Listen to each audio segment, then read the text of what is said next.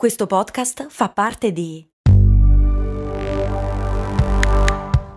Voice Podcast Creators Company.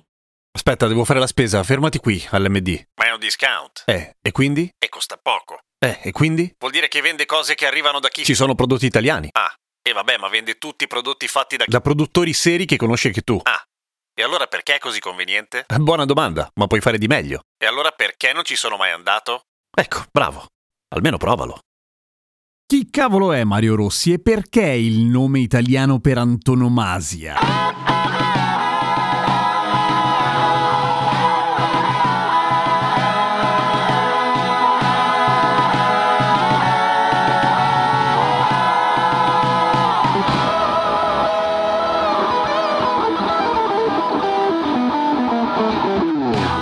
In realtà per abitudine, nel senso che a un certo punto Mario è sicuramente stato il nome più diffuso in Italia e non solo in Italia, nel senso che era il nome più diffuso degli italiani anche all'estero. Per cui per esempio in Giappone quando hanno dovuto pensare a un idraulico italiano ovviamente l'hanno chiamato Mario. Ma non avendo le idee molto chiare su come funzionano i nomi e i cognomi in Italia, hanno chiamato il videogioco Mario Bros, i fratelli Mario, che non funziona così, infatti poi se ne sono accorti e il fratello è diventato Luigi. E quello cattivo, Waluigi. E Rossi naturalmente perché anche lui è il cognome più diffuso, solo che Rossi è ancora il cognome più diffuso, perché i cognomi restano molto di più dei nomi, mentre i nomi ovviamente è triste dirlo, ma muoiono un po' con le persone che lo portano, per cui si evolvono e le mode cambiano e ovviamente le classifiche sono in continuo movimento, per cui se Rossi è ancora al primo posto e al secondo posto c'è Ferrari e al terzo Russo, al primo nome c'è da tempo Francesco. Stiamo naturalmente parlando di nomi maschili. Perché? Perché curiosamente la persona tipo comunque è sempre maschio e non femmina, anche se magari sono di più per dire. Mentre il nome femminile, già che ci siamo più diffuso in Italia, è Sofia. Questo naturalmente prendendo in esame tutto il paese, perché se poi si va per regione e regione o addirittura città, le cose cambiano radicalmente, nel senso che ovviamente in Lombardia non è Rossi il cognome più diffuso, è Colombo, ma se andiamo a Milano la cosa divertente è che cambia davvero tanto, perché il cognome più diffuso a Milano è Hu, HU, che ovviamente è un cognome cinese e il nome più diffuso non è più Francesco, bensì Leonardo. Per cui il nome milanese maschile per antonomasia non è più Ambrogio Brambilla come si usava ai tempi, ma Leonardo Hu.